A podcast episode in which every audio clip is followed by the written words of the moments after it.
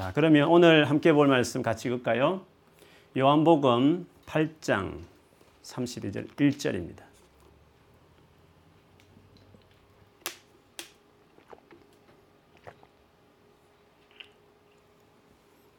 8장 31절에서 36절인데요. 주일과 마찬가지 제가 한번 읽어볼 테니까 여러분 천천히 이게 무슨 말인가 좀 이해하려고 마음으로 적극적으로 한번 경청하시면서 눈으로 성경책 있으시면 따라 보시면 좋을 것 같습니다. 31절에서 36절까지 제가 읽겠습니다. 그러므로 예수께서 자기를 믿은 유대인들에게 이르시되 너희가 내 말에 거하면 참으로 내 제자가 되고 진리를 알지니 진리가 너희를 자유롭게 하리라. 그들이 대답하되 우리가 아브라함의 자손이라 남의 종이 된 적이 없거늘 어찌하여 우리가 자유롭게 되리라 하느냐. 예수께서 대답하시되 진실로 진실로 너희에게 이르노니 죄를 범하는 자마다 죄의 종이라. 종은 영원히 집에 거하지 못하되 아들은 영원히 거하나니.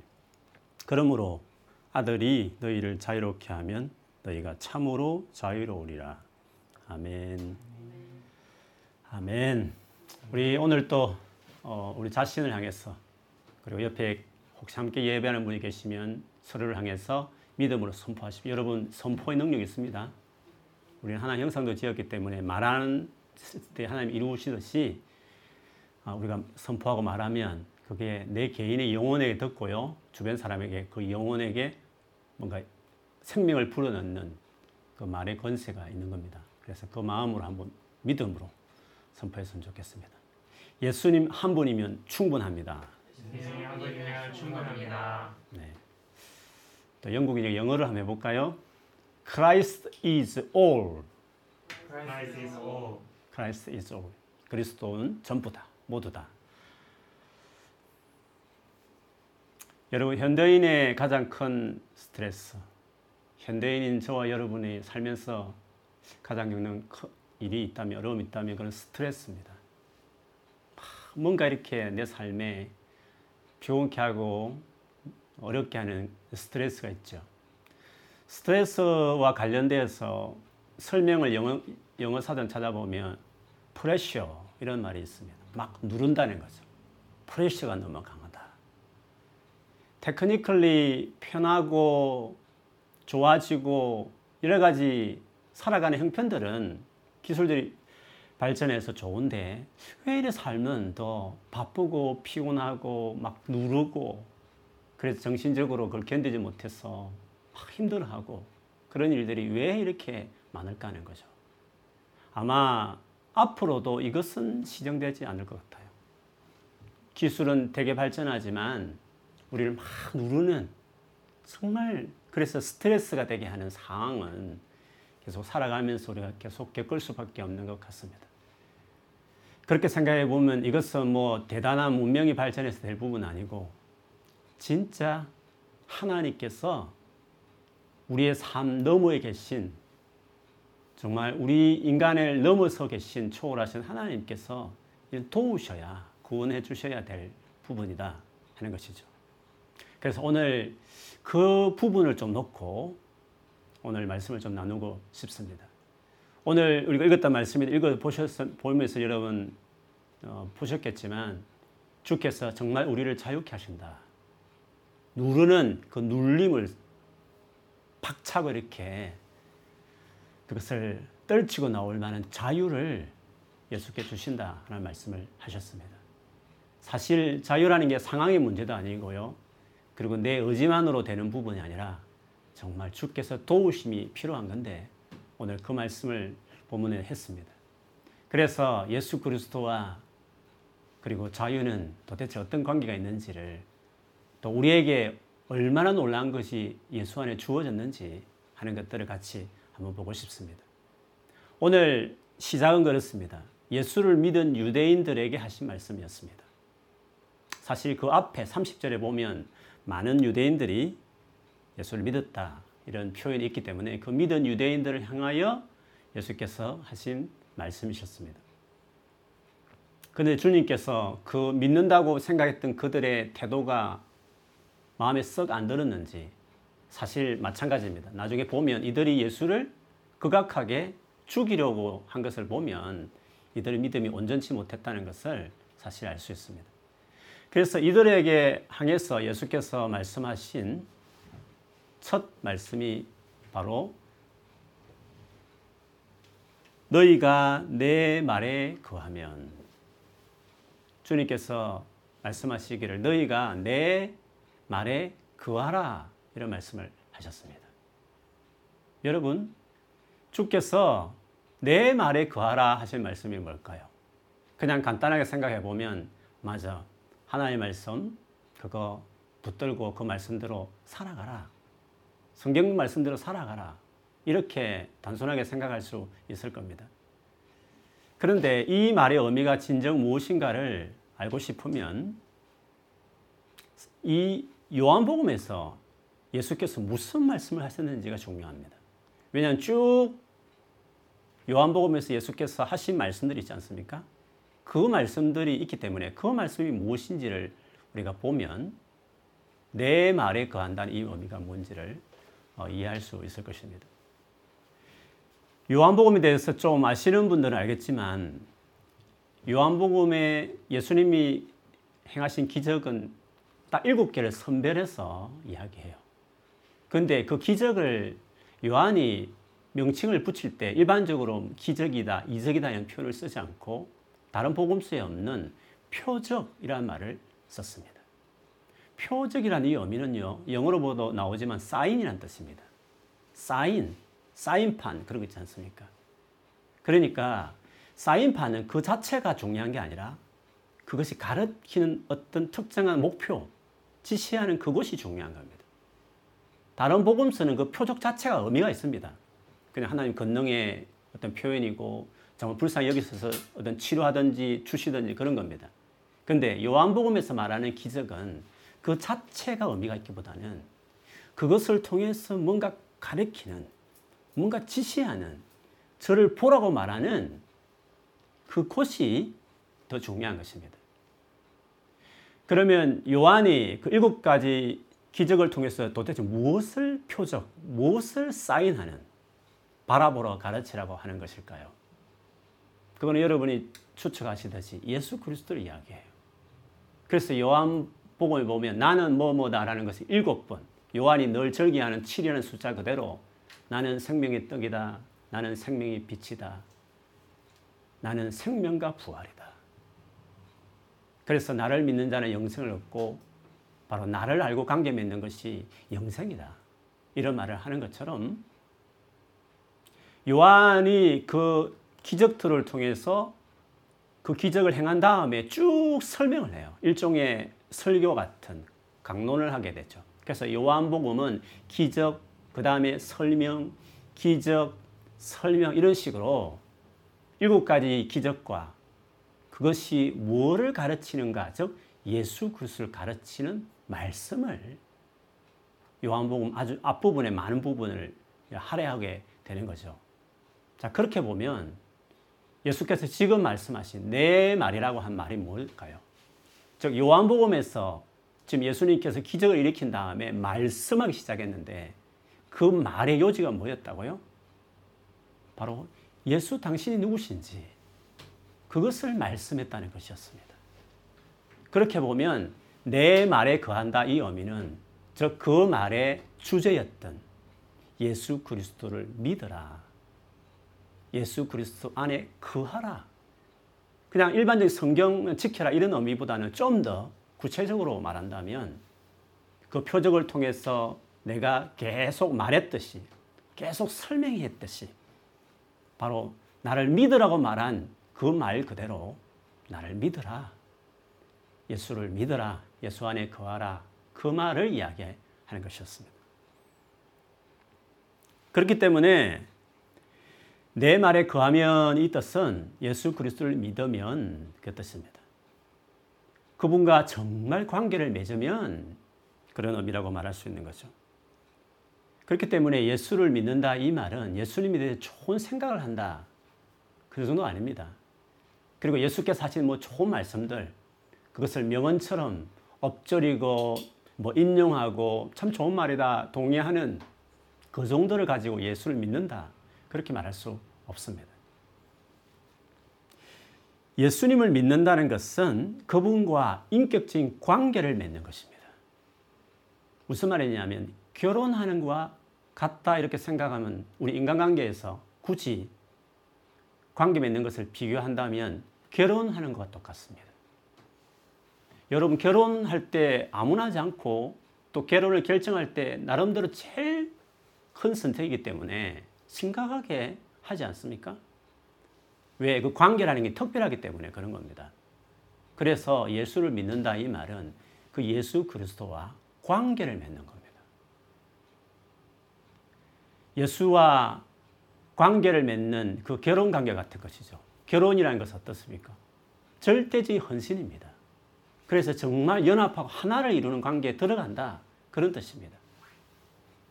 인격적인 관계를 정말 마음을 다해서 그를 위해서 나 삶을 드리겠다라는 어떤 결정 가운데 하는 것이 결혼하겠다라는 그런 결심 아닙니까? 예수께서 자기 생명을 다 내어, 내어 놓으시면서 우리와 관계를 맺기 원하셨듯이 나 역시도 그처럼 나의 삶을 다 내어 놓으면서 그렇게 관계 맺겠다 하는 그것이 예수를 처음 믿겠다 하는 결정인 것입니다. 마치 결혼하겠다 했을 때 내 삶을 다 저 사람에게 어떡하겠다. 그리고 저 사람의 모든 것을 내가 받아들이겠다. 그런 정말 결정이 있을 때 결혼과 부부관계가 되듯이 예수를 믿는다는 것은 그래 예수님 좋아요. 어, 예수 믿는 청당도 가니까 예수님 또 나를 도와주시니까 그래요 나 예수 믿어요. 예수님 말씀 다 좋죠.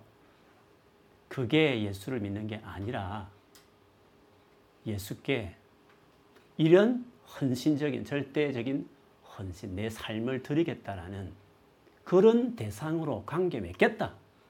그게 예수를 믿는다. 그 뜻입니다. 근데 오늘 이 말씀을 들었던 그 믿는다고 보였던 유대인들은 그 정도까지 아닌 거죠. 뭐 좋다는 거죠. 아, 그러면 믿고 싶다는 거죠. 따르는 모습들 보였지만 그게 믿는 게 아니라 그 해야 되는 거다. 나와 완전히 헌신하는 관계로 맺어야 되는 거다. 그런 의미로 이야기한 것이었습니다. 그한다는 말을 헬라로 메노라는 원어가 나오는데요. 여기에는 그게 부정 과거라 해서 우리 시로 하면 그 과거죠. 단번에 이루어지는 것이라고 말할 수 있습니다. 그런데 이 메누란 뜻 자체가 영어로 remain 이런 뜻이죠. 유지, 계속 머문다. continue 같은 계속 머문다라는 의미가 있습니다. 단번에 일어나는 것이지만 그 이후로 계속 쭉 머무는 거죠. 우리 여준이가 2주 전에 학교를 드디어 입학을 했습니다. 입학했다. 과거. 한번 입학, 그 다음에 학교 안 갑니까? 그렇지 않죠. 입학한 이후로 쭉 계속 가는 겁니다, 지금. 예수를 믿는다는 것은 예수와 관계를 단번에 맺는 겁니다. 결혼을 계속 프로세스 하는 것은 그 결혼 아니죠. 어느 날 결혼을 딱 하면 그때부터 관계를 맺어졌고 쭉 가는 것입니다. 오늘 주께서 그들에게 나와 관계를 확 맺어라. 그리고 지속적으로 관계를 쭉 계속하는 그런 관계로 어, 나에게 나오라 하는 그런 말씀을 하신 것이었습니다. 이렇게 주님 과 확실한 관계를 맺으면 어떻게 되나? 주님께서 참 내, 참 내 제자가 된다. 참으로 나의 제자가 된다. 라고 말했습니다. 그 제자라는 것은 지금 말씀드린 것처럼 그냥 주님에 대한 많은 지식을 가지고 있거나 그분을 동경하고 공경하는 정도가 아니라 인격과 인격이 관계를 맺는 겁니다. 그리고 개인적인 관계가 되는 겁니다. 우리가 연예인도 공경, 동경하고 뭐 사회에 유명한 사람 공경도 하지 않습니까? 그러나 그와 나는 개인적이지 않을 수 있는 겁니다. 결혼은 개인적인 건 아닙니까? 그냥 어떤 사람 좋다, 훌륭하다, 이렇게 할 수 있지만 개인적으로 관계 맺는 결혼하고 다른 것이죠. 예수를 믿는 것은 예수라는 그분이 좋다. 그분이 하신 삶이 너무 멋지다. 와, 가르친 정말 나도 따르고 싶다. 나도 그렇게 삶을 지키면서 명언처럼 나의 삶의 자기 개발서처럼 지켜가는 정도를 예수 믿는 것이냐? 그런 게 아닙니다. 그거 한다는 것은 관계를 확 맺고 쭉 가는 것처럼 개인적인 관계를 맺어야 하는 겁니다. 그리고 그것이 실질적이어야 되는 겁니다. 그리고 인격적인 그런 것이 되어야 그게 제자라고 이야기할 수 있는 것입니다. 실질적으로 매일 그분과 동행하며 살아가는 삶을 살아가는 것이 제자인 것이죠.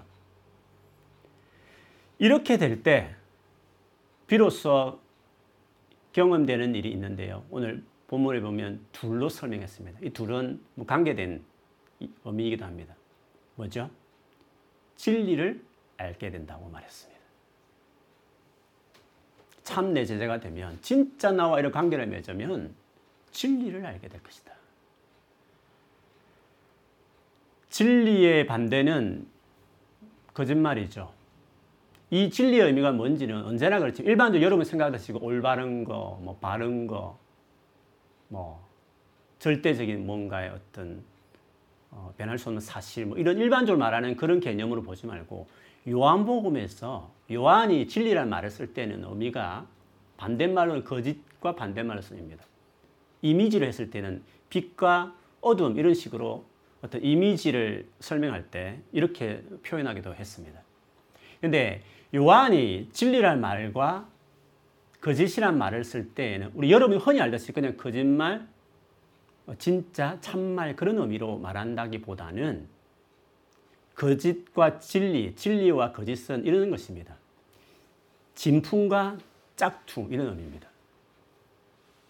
그리고 진짜 물건과 모조품, 그리고 진짜 실제 어떤 물건과 장난감, 그리고 진짜 그 사람 몸과 그리고 그림자, 그리고 생화와 그리고 어떤 조화 이런 의미가 있습니다.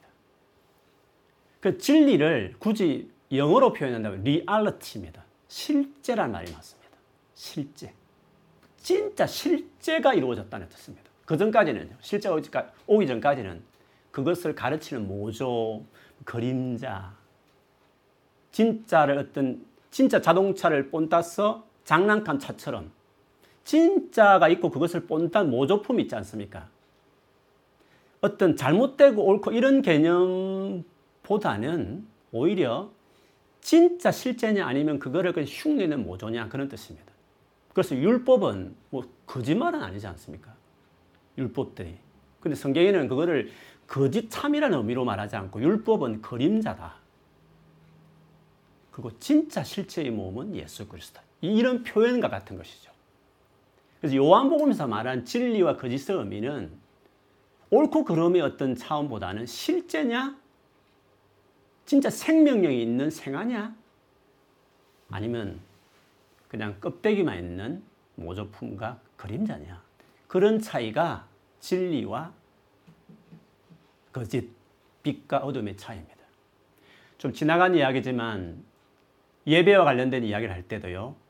예수님 오셔서 아버지가 참으로 받으신 예배가 열렸다면서 사마리아 여인과 이야기했던 말이 있었지 않습니까? 그때 진짜 예수님 오셔서 이루어진 예배가 뭐라 했습니까? 옛날엔 신령과 진정으로 이랬지만 진짜 그 의미를 요즘 잘 살려서 요즘 성경에는 영과 진리로 좀 더 보탠다면 성령과 진리로 예배하는 예배가 예수님 오신 이로 이루어졌다 이 뜻이지 않습니까? 근데 성령과 진리를 이렇게 해석하면 조금 모호합니다. 즉 성령과 말씀 이렇게 해석하면 좀 모호한 거죠. 왜요? 그 진리를 그냥 말씀으로 보는 겁니다. 흔히 진리하면 말씀 이렇게 생각하니까요. 근데 영과 진리를 할 때 그 진리는 지금 리얼리티로 생각해 보십시오. 실제를 말합니다.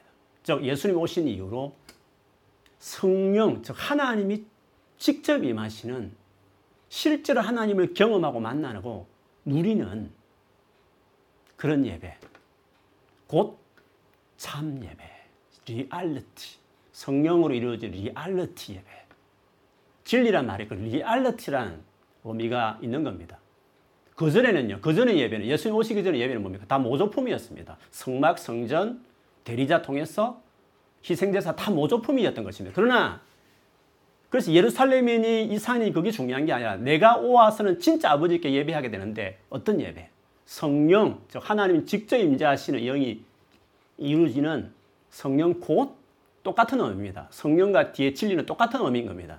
성령 곧 진리 참 예배 리얼리티 실제로 주님과 대면하는 주 임재를 경험하는 예배가 열려 버렸다 이제 예수 내가 온 이로 그래서 예수 그리스도 예배와 대한 제가 말씀을 나눌 때 그 부분을 강조했지 않습니까? 똑같이 그 진리라는 의미가 여기에 있는 겁니다. 진짜 나와 관계 맺는 참 제자가 되면 리얼리티를 네가 경험한다. 실체가 뭔지 이제 맛보기 시작한다.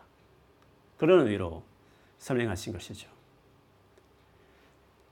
그런데 그 리얼리티가 뭡니까? 리얼리티가 자유다. 자유다. 그 자유는 죄로부터의 자유라는 것을 뒤에 예수님 언급하셨습니다. 그렇죠. 그 전까지는 율법이 아무리 있어도 죄를 깨닫게 하고 단속하는 정도였지 자유케 하지는 못했습니다. 자유케 하게 올 예수를 올 때까지 기다리는 그냥 선생님 정도밖에 안 됐습니다. 근데 예수님이 오셔서 우리에게 주신 모조품 조화 아닌 진짜 생화, 진짜 진품 같은 리얼리티 그거를 그 구원을 한마디로 말한다면 자유다. 그렇게 우리에게 말한 것입니다. 그래서 예수께서 오심으로 진짜 실제를 이제는 그것이 올 것을 그림자처럼 보여줬지만 이제 왔기 때문에 진짜 나와 관계를 맺으면 실체 달리 말하면 진짜 자유를 네가 맛보게 될 거다. 그래서 오늘 36절에 보면 아들이 사람을 자유케 하면 그가 자유하리라. 그 진리가 바로 예수 그리스도라는 것을 예수님 오심으로 리얼리티 모든 것이 다 실제가 됐기 때문에 예배든지 구원이든지 뭐든지 간에 그것이 실제가 돼 버렸기 때문에 그래서 예수님 자체가 진리고 그리고 예수님을 통해서 진짜가 다 경험되어지는데 오늘 본문에는 그 진짜를 가장 잘 표현한 단어로 자유다 이렇게 말을 했습니다. 그래서 여러분 진짜 예수와 관계를 맺은 사람은 이 고백을 하는 겁니다. 자유롭구나. 와, 내가 자유롭구나. 야, 이게 자유구나. 하는 것들을 경험하는 거. 그래서 스트레스는, 프레셔는 누르는 것으로부터 치고 나가면서 자유케 하는 것은 상황이나 어떤 내가 연약하기 때문에 나의 의지가 약한 부분이 아니라 예수 그리스도를 통해서 궁극적으로 이 자유를 해방을 죄와 사망의 법에서 예수 그리스도께서 해방케 하는 자유케 한다. 그렇게 우리에게 말씀하셨습니다. 그러므로 예수 그리스도를 믿을 때 반드시 자유가 주어진다는 사실을 여러분 믿어야 합니다. 그리고 그것을 경험해야 합니다. 예수께서 우리 가져다 준 것이 자유구나.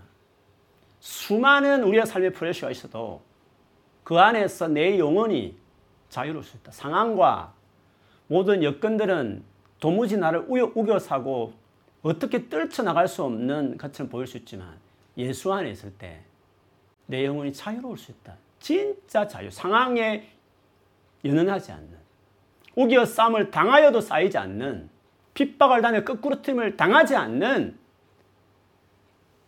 망하지 않는 생명, 자유가 있는 그 일이 예수를 통해서 가능하다. 그 자유는 예수 그리스도께서 우리에게 주시는 것입니다. 이렇게 말하면 어떤 분들은 자기 자신을 성감하면서 나는 예수를 믿는 것 같은데 나는 교회를 다니는데 정말 나는 자유가 있나 하는 생각들을 우리가 하지 않을 수 없죠. 여러분 한번 스스로 한번 돌아보십시오. 정말 나는 예수 안에서 자유한가? 상황으로 봤을 때 어떤 내 자신의 모습을 봤을 때 여러 가지를 봤을 때 도무지 자유로울 수 없는데 예수를 믿기 때문에 이런 가운데서 내가 진짜 어떤 그게 매이지 않는, 묶이지 않는 내 영혼의 자유함이 있구나. 여러분, 그런 고백할 수 있는 사람이십니까? 혹시 우리 가운데 그런 부분에 대해서 확실하게 내가 정말 예수 안에 자유롭다. 맞아. 정말 예수님 안에 리얼리티, 진짜 자유가 뭔지를 내가 알게 되어서 이렇게 고백할 수 없는 분이 있다면 그 이유가 뭘까죠? 왜 만일에 교회를 다니면서도 불구하고 오늘 이 이야기가 남의 일같이 여겨지는 분이 혹시 계시다면 그 이유가 뭘까요? 제일 첫 번째는 진짜 예수를 믿느냐 그거를 항상 점검해 내 안에 정말 예수 그리스도 살아계신 예수님이 계시냐 그거를 제일 먼저 체크해야 하는 것입니다. 조금 전에 말씀드렸듯이 예수 그리스도를 믿는다는 것은 그건 지식이 아닙니다. 예수님 하나는 아들이고 믿으면 천국 간다라는 그런 어떤 성경에 대한 지식을 알고 동의하는 정도가 아닙니다. 살아계신 그분과 관계를 실제로 맺어야 하는 겁니다. 진짜 헌신적인 관계를 맺어야 하는 것입니다. 내가 무슨 삶을 살든지 그분에게 신경을 쓰고 그분 때문에 해야 될 일도 있고 안 할 일도 있는 정도로 뭔가 진짜 관계를 맺었다고 말할 수 있는 관계가 예수님과 되어 있어야 되는 겁니다. 근데 예수님 계시고 예수님 천당 간다고 생각하고 있는데 삶은 그냥 다 내 마음대로다. 전혀 예수님 고려하지 않고 그냥 적당히 윤리적인 죄만 안 지면 그냥 내가 다 하는 거다. 내가 하고 싶은 대로 내가 원하는 대 나의 행복을 위해서 그냥 살아가는 거다. 결혼했는데 싱글처럼 그냥 편안하게 그냥 내 마음대로 다 행한다. 그러면 예수를 안 믿는 거죠. 예수라는 초상화 걸고 그냥 사는 거지 살아있는 인격체로 자기 삶에 전혀 contact가 없는 거죠. 오늘 예수님이 말씀하셨던 믿는다고 쫓아다녔지만 실제로 안 믿던 그, 그들에게 그 정도가 되면 안 된다. 실제 너희들이 나를 믿는 게 아니다. 내 말에 그해라. 내 말. 내가 그렇게 누군지를 말했던, 나에 대해서 말했던, 표적을 통해 말했던 그 수많은 나에 대해서 설명했던 그 나, 그 말에 그하라. 즉, 나를 믿고 나에게 정말 헌신하라는 그 말에 어쩌면 내 삶에 안 이루어졌기 때문에 즉 예수님에 대해서 좋게는 생각하는데 그냥 어떤 사람 훌륭하지라고 생각하지만 그냥 TV에서 보는 존재처럼 실제는 자기가 살지 않는 것처럼 주님을 안 믿고 있기 때문에 그렇게 성경에서 말하는 예수 믿으면 이럴 것이라고 말하는 그 놀라운 삶이 전혀 내 삶의 것이 안 되는 그 첫 번째 이유가 거기에 있을 수 있는 거죠. 이렇게 제가 매번 말씀드릴 때는 여러분 뭐 낙심하고 기죽이려고 하는 뜻은 아니고요. 항상 신앙생활하면서 딜레마한 겁니다. 왜 안 될까? 왜 이상한 경험 안 할까 할때 그게 근본적인 문제가 여기 있는 겁니다. 진짜 주님과 나는 지금 교제하나? 개인적으로 주님과 왔다 갔다 하는 어떤 교감이라는 것이 뭐 대단한 신비로운 걸 말한 것이 아니라 실제로 살아있는 그분과 만나고 교제하는 것이 신앙생활이거든요. 기독교의 본질이잖아요. 우리 신앙의 본질이지 않습니까? 그 생명이라는 말을 쓰지 않습니까? 거듭나다. 시체가 아니고 죽으나 출생으로 이야기하지 않습니까? 하나님 감각, 어떤 교통함. 그게, 그건 실제 아닙니까? 그게 전혀 없다. 그건 여러분이 잘 알지 않습니까? 물론 어떤 체험적으로 말하는 게 아닌데 예수 안 믿어도 체험할 수 있으니까. 예수님 수많은 병자를 다 고쳤지만 그들이 다 예수 믿은 건 아니잖아요. 체험만으로 제가 말하는 건 아닙니다. 근데 정말 결혼 관계처럼 사랑하는 관계인가, 신뢰하는 관계인가, 헌신적인 관계인가, 다 막힌 관계인가. 병을 병을 예수 이름으로 나아도요, 안 믿을 수 있는 겁니다, 여러분. 환상을 수없이 매일 밤 봐도요, 그거하고 예수 믿는 거는 별개인 겁니다. 그래가지고 예수 믿어야 되는 거죠. 관계를 맺어야 되는 거죠. 여러분이 알 겁니다, 예수 안 믿는지, 믿는지는. 그러면 예수 믿는 것은 의외로 쉬운 겁니다. 정말 신뢰할 분이 되면 관계를 맺으면 됩니다. 진지하게. 지정의로. 내 마음을 결심하고 이제부터 주님 당신의 삶을 위해 내 삶을 드립니다. 이제 당신의 말씀에 순종하며 살겠습니다. 라고 진지하게 결정하고 그런 관계로 계속 의식하며 살면 믿음이 출발하는 겁니다. 그 어려운 거 아닙니다. 근데 문제는 진짜 내 생명을 다 맡길 만큼 그분을 신뢰하느냐 그 부분은 좀 다른 부분이죠. 우리가 아무 남자 아무 여자하고 남자 여자는 다 결혼할 수 있는 대상이 아무나 지 않는 이유는 신뢰할 만한 사람인지 모르기 때문에 우리가 다 재보는 거 아닙니까? 예수 그리스도에 죄 보는 단계면 이해합니다. 그러면 어떻게 되죠? 계속 죄 봐야 되는 거죠. 어떻게 성경을 보면서 계속 그분이 누구신지를 알아가면서 정말 믿을 만한 분인가? 맡길 만한 분인가? 내 인생을 다, 막, 다 드릴 분인가? 그걸 계속 진지하게 고민하면서 연애하는 거죠. 연애라는 건 그렇게 안 결혼하기 전에 재는 거 아닙니까? 하다가 깨지는 이유 뭡니까? 아, 맡길 만한, 신뢰할 만한 사람이 아니군 해서 그냥 나하고는 아니군 했어. 그걸 그만두는 거 아닙니까? 연애한다고 다 결혼은 아니, 아니지 않습니까? 연애는 재는 겁니다. 내 인생을 다 맡기는 결혼을 할 것인가를 대상인가를 그 기간 동안에 재는 겁니다. 그래서 진짜 지금 예수를 믿지 않는 것 같아도 내 인생을 다 바친 것처럼 살고 있지 않는 분이 계시면 바칠 만한 사람인가를 제외하는 겁니다. 어떻게 해요? 그분을 적극적으로 알아가야 되죠. 누구신지. 그 회심의 과정은 과정입니다. 몇 년이 걸릴 수 있는 겁니다. 그런 마음으로 교회 나오는 거 잘하는 겁니다. 그런데 어느 날, 아, 이분은 맡길 만한 분이다라고 확신이 들면, 그때 어떻게 합니까? 그 십자가에 드러낸 자기 생명을 내놓으신 저런 분이면 저 정도의 신랑이면 내 인생 맡겨도 되겠다. 나이 몇십 년밖에 안 되는 인생 맡겨도 되겠다. 영원한 삶을 책임진다는데 나는 기꺼이 맡길 수 있겠다. 십자가를 보면서 확신이 그것이 여러분 마음에 다가오시면 딱 오늘 이 시간이라도 오늘 밤에라도 주님 이 시간 이후로 내 인생 당신께 드립니다. 당신이 내게 인생을 바쳤다시. 이제 나는 주님과 그렇게 관계 맺으면 진지하게 당신과 관계 맺으면 살겠습니다라고 출발하면 구원이 시작되는 겁니다. 그렇지 않으면 계속 알아가십시오. 그리고 진짜 어느 날 확신이 들면 이 사람 됐다 싶으면 결혼을 프로포즈하고 결정하듯이 그렇게 예수 믿고 결정하고 세례를 받고 입교를 하면 그러면 내 말에 그하면 하는 말이 시작되는 겁니다. 그래서 쭉 가는 겁니다. continue to remain 하는 겁니다. 계속 주님 앞에 거하는 삶을 사는 겁니다. 그러면 리얼리티, 실제 오늘 본문 하면 자유. 야 예전보다 더 힘든데 불구하고 내 영혼에 프레셔가 구나. 내가 이걸 감당해내고 있구나. 물론 넘어질 때 있고 뭐 어지할 때도 있고 때로는 뭐 내가 갈팡집 할 때 있지만 옛날하고 다르구나. 더 어려운데 이거 박차고 나가는구나. 감당이 되는구나. 내 안에 누구도 누를 수 없는 빼앗을 수 없는 자유가 내 안에 예수 안에 있구나 하는 것들을 경험할 수 있는 거죠. 또 어떤 분들은 나는 진짜 예수를 믿는 것 같습니다.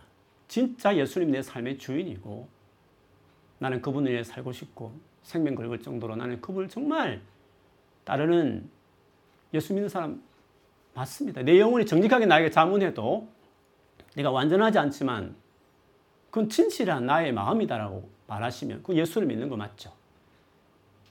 그런데 목사님 내가 예수를 믿는데 불구하고 왜 자유롭지 못할까요? 혹시 그런 분이 계시다면 그 이유는 뭘까요? 왜 예수를 진짜 믿는데 불구하고 오늘 이 말씀이 내게는 이루어지지 않는 것일까요? 역시 결혼 비유를 생각해 보면 되는 겁니다. 여러분, 결혼이라는 것이 사기 결혼할 마음 없었습니다. 진짜 진지하게 맡기고 타가면서 결정해서 결혼해서 부부관계를 맺었지만 해피엔딩입니까? 관계 맺는 거하고 그 다음에 그 관계 맺음이 주는 풍요를 누리는 것은 또 다른 차원입니다. 결혼하는 것도 귀한 결정이지만 너무 축복된 것이지만 그 이후에 부부로서의 삶을 살아가는 두 사람이 연합해서 하나되 쭉 가는 여정은 또 다른 영역인 겁니다. 다르게 말하면 예수를 믿었음에도 불구하고 그 관계 맺은 이후로 더 피곤한 사람이 있습니다. 왜 피곤할까요? 왜 부부들이 갈등을 겪으면서 차라리 그냥 혼자 살 걸 할 정도로 관계 맺은 것을 후회하는 사람이 있다면 왜 그럴까요? 갈등이 있는 관계인 거죠. 주님과 우리 사이도 그럴 수 있는 것입니다. 예수를 진짜 관계 맺은데 불구하고 계속 갈등을 하는 겁니다. 갈등을 하는 겁니다. 그 갈등은 한마디로 말하면 왜 겪는 갈등일까요? 내가 주님께 안 맞추는 겁니다. 다르게 말하면 그 하나님께 내가 순종하지 않는 겁니다. 싱글로 살면서 결혼해서 물고 싱글로 살 때 그대로 그대로 하겠다는 겁니다. 결혼이라는 건 그런 거 아닙니다, 여러분. 결혼하면 먹는 것도요, 습관도 다 달라져야 됩니다. 맞추기 때문에. 옷 입는 스타일도 다 달라집니다. 자고 일어나는 시간도 부부 사이에 다르면 그 맞추기 때문에 그것도 달라집니다. 돈 하나 쓰는 것도요. 서로 의견이 조율되어야 그게 이루어지는 겁니다. 싱글 때는 내가 돈 벌면 그냥 사고 싶으면 사는 겁니다. 아이패드 사고 뭐 모바일 사고 다 하는 겁니다. 그러나 결혼하면 다른 겁니다. 돈이 있고 없고를 떠나서 이제는 맞춰야 되는 겁니다. 그러나 그걸 하지 않고 내 마음대로 하고 싶어 다 한다. 내 생각대로 다 한다.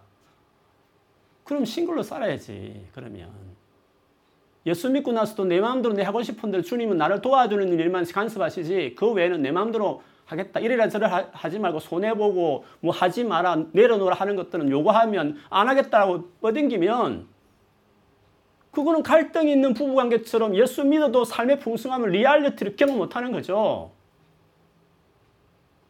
예수님과 관계 맺는 것은 그냥 어떤 여행 다니는 그냥 재밌게 릴릴리 하면서 노는 그런 enjoy 하는 관계 아닌 겁니다. 헌신의 관계입니다, 여러분. 그냥 레스토랑에서 커피 마시면서 남녀가 놀면서 노닥거리는 관계 아니란 말입니다. 결혼 관계란 말입니다. 책임지는 관계, 헌신한 관계가 결혼이듯이 예수를 믿는 것은 그런 언약이라는 말을 한 것처럼 헌신하는 관계입니다. 예수를 믿어도 예수님 믿은 사람이 약속한 리얼리티 오늘 본문과 자유가 없다면 내가 죽게 순종하지 않는 겁니다. 내 욕심대로 살고 주님이 부르신 뭔지는 전혀 관심 없고 옛날 그 습관 그대로 죄를 즐기면서 욕망에 사로잡혀서 그대로 사는 겁니다. 자기 성공과 출세를 위해서만 살아가고 예수는 그걸 도와주는 servant, 종에 지나지 않는 내 필요만 채워주는 안 채워주면 그냥 원망하는 내 인생을 풀어주는 존재로만 계속 여기고 있으면 예수 믿는 사람이 약속한 길 리얼리티 오겠습니까? 예수님 우리 종입니까? 주인이란 말입니다. 주인. 그냥 만만한 친구가 아니고 내 신랑이란 말씀입니다. 그런 관계를 맺지 않으면 예습관 그대로 가지고 있으면서도 주님과 믿으면서 왜 예수 믿는 게 힘들지? 왜 예수 믿는 사람이 이렇게 기쁨이 없지? 라고 말하는 이유는 내가 주님 앞에서 순종하지 않는 겁니다. 주께서 끊임없이 조정하자. 우리의 관계에 대해서 네가 조정해야 된다라고 말씀하실 때 따라야 하는 것입니다.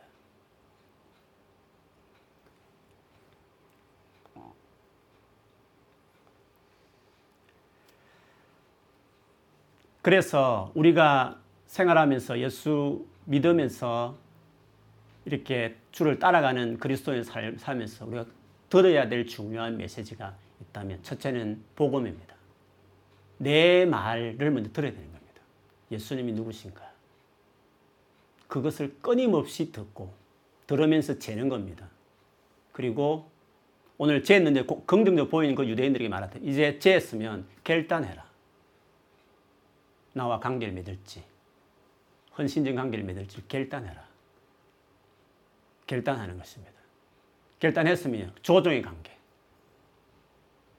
싱글로 살았던, 제, 즉 죄에 뒹굴었던 수많은 그릇된 생각과 마음과 삶의 습관들을 결혼한 이후에 싱글 때와 다르게 조정하면 맞춰가듯이 어떻게 조정해야 될지, 무엇을 어떻게 살아야 될지 주께서 하신 말씀들을 비춰가면서 또 내 안에 계신 성령께서 끊임없이 요구하기 시작할 때 그 따라서 맞추며 조정하면서 계속 순종해 가는 것입니다.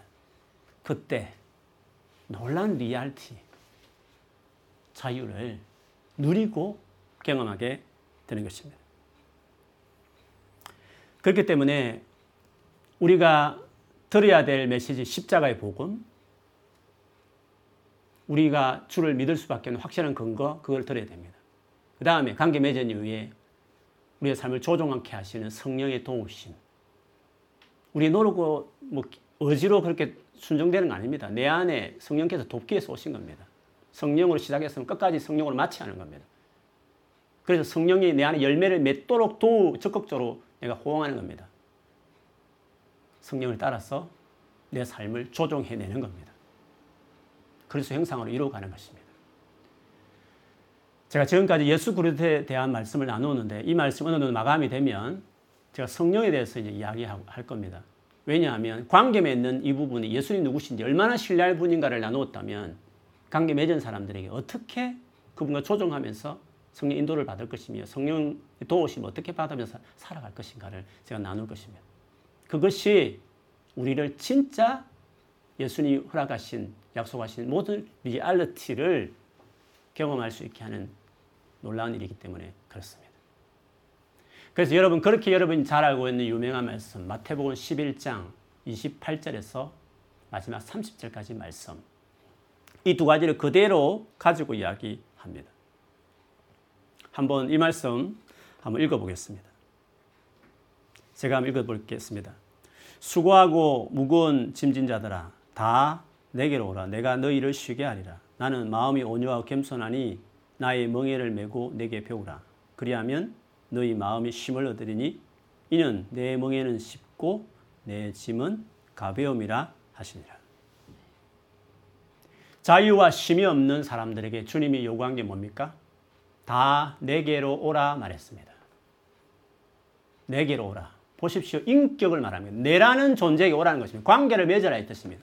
다 내게로 오라는 건 도피적인 부름 아닙니다. 세상 두, 더럽고 추하고니까 피하듯이 오라는 그뜻 아닙니다. 이 오라는 이 말은 헌신된 제자애로의 초청입니다. 그러니까 뒤에 멍에를 메고 따르라 이 말은 옛날에 랍비들이 제자 모집할 때 썼던 그 초청할 때 쓰는 용어거든요. 다 내게 오라는 것은 세상 더러우니까 그냥 아, 내게 다 와, 다 이렇게 피하라는 의미가 아닙니다. 나에게 헌신할 마음 가지고 진짜 이제는 나와 관계 맺는 제자로 살기를 결정하고 오라는 결단, 헌신의 초청이 것입니다. 내게 오라는 것입니다. 그분과 관계를 맺는 게 제일 중요합니다. 무거운 짐, 자유가 없는 삶에 제일 먼저 돌파구는 예수 그리스도가 누구인지 그분에 대한 복음을 듣고 그분께 가는 겁니다. 그분과 관계를 맺는 것입니다. 관계를 맺었으면 어떻게 합니까? 그 다음에 내 멍에를 메고 내게 배우라. 배우는 겁니다. 조정하는 겁니다. 그러면 어떻게 된다고요? 쉼을 얻게 될 것이다. 이 가정이 피곤할 것이 보인다고요? 아, 예수 믿는 그 구속하고 자유로울 것이 보인다고요? 그렇지 않습니다. 안 해본 사람들은 그렇게 볼지 모르지 해본 사람은 내 짐은 내 멍에는 가볍고 싶다는 것을 알게 될 것이다. 주님 단서로 뒤에 말씀하셨습니다. 그렇기 때문에 여러분 날이 갈수록 묶이고 결박당하고 누르고 있는 이 일들이 더 심화되는 앞으로 우리 세상 가운데 뭐 대단한 것들을 내가 소유하고 대단한 어떤 사회적 위치를 점유하면 더 풍요롭고 자유로울 것 같죠? 그러면 왜 사회복지가 잘 되어 있는 유럽, 북유럽의 자살률이 되게 높습니까? 누르고 윽박질러서 극복 못하는 돌파해낼 수 없는 그 어떤 정신적인 그 누른 프레셔를 왜 극복 못합니까? 우리의 자유는 상황이나 더 높은 시, 어떤 신분이나 앞으로 여러분 기대하는 더 좋은 상황으로 안정된 어떤 상황으로 아무 걱정 없이 편하게 마음껏 생각하면서 노년을 보낼 수 있는 시간이 되면 자유로울 것 같죠? 자유는 그렇게 주어지는 게 아닌 겁니다. 자유는 예수 그리스도 안에 관계 맺고 그분과 완전히 연합하기까지 배워가며 성령의 도우심으로 정말 결혼할 뿐만 아니라 그래 하나 된 부부의 관계로 자기 삶을 세우게 될 때 그때 자유가 더 큰 자유로 풍성하게 우리의 삶이 세워지게 되는 것이에요. 그러니까 방황하지 말고 딴 생각하지 말고 여기가 천당이 아니니까 우리의 주어진 일들이 최선을 다하고 거기에 성취하며 이루어가지만 그러나 궁극적인 우리의 진정한 기쁨과 자유는 예수 그리스도 안에 있다. 그러므로 일찍 예수를 알기로 힘써서 예수를 일찍 믿을 뿐만 아니라 믿었으면 괜히 계속 부부 갈등 싸움 계속 끌면서 평생을 그렇게 살지 말고 빨리 내가 맞추고 내가 조정하고 내 힘으로 안 되니까 성령님 도움 받았으면 그렇게 가면서 정말 주님과 연합하고 하나를 이루기 시작할 때 쉼, 요한 버전으로 자유 그것을 경험하게 되는 것입니다. 오늘 같이 예배 드리는 우리 모든 성도들에게 이 같은 놀라운 일이 일어나기를 주의 이름을 축원합니다. 반드시 누려야 되는 것입니다. 누릴 수 있는 것입니다. 그러므로 오늘 이 밤에 기도하실 때 진짜 내가 예수님 안에 거하고 더 세워지기를. 내 안에 주님과의 관계가 어떤 부분이 문제가 있는지를 돌아보시면서 내가 잘못하고 있는 부분이 있다면 진짜 결단 내리고 회개하고 헌신하고 드리면 오늘 이 저녁부터 달라지는 것입니다. 달라지기 시작하는 것입니다. 여러분 꼭 이 기쁨, 이 풍성함, 이 자유를 누리는 여러분 되기를 주의 이름으로 축원합니다. 네. 반드시 그렇게 될 줄 믿습니다. 우리 한번 다시 영어로 한번 고백하십니다. Christ is all. Christ is all. 예수님 전부입니다. 모든 것입니다.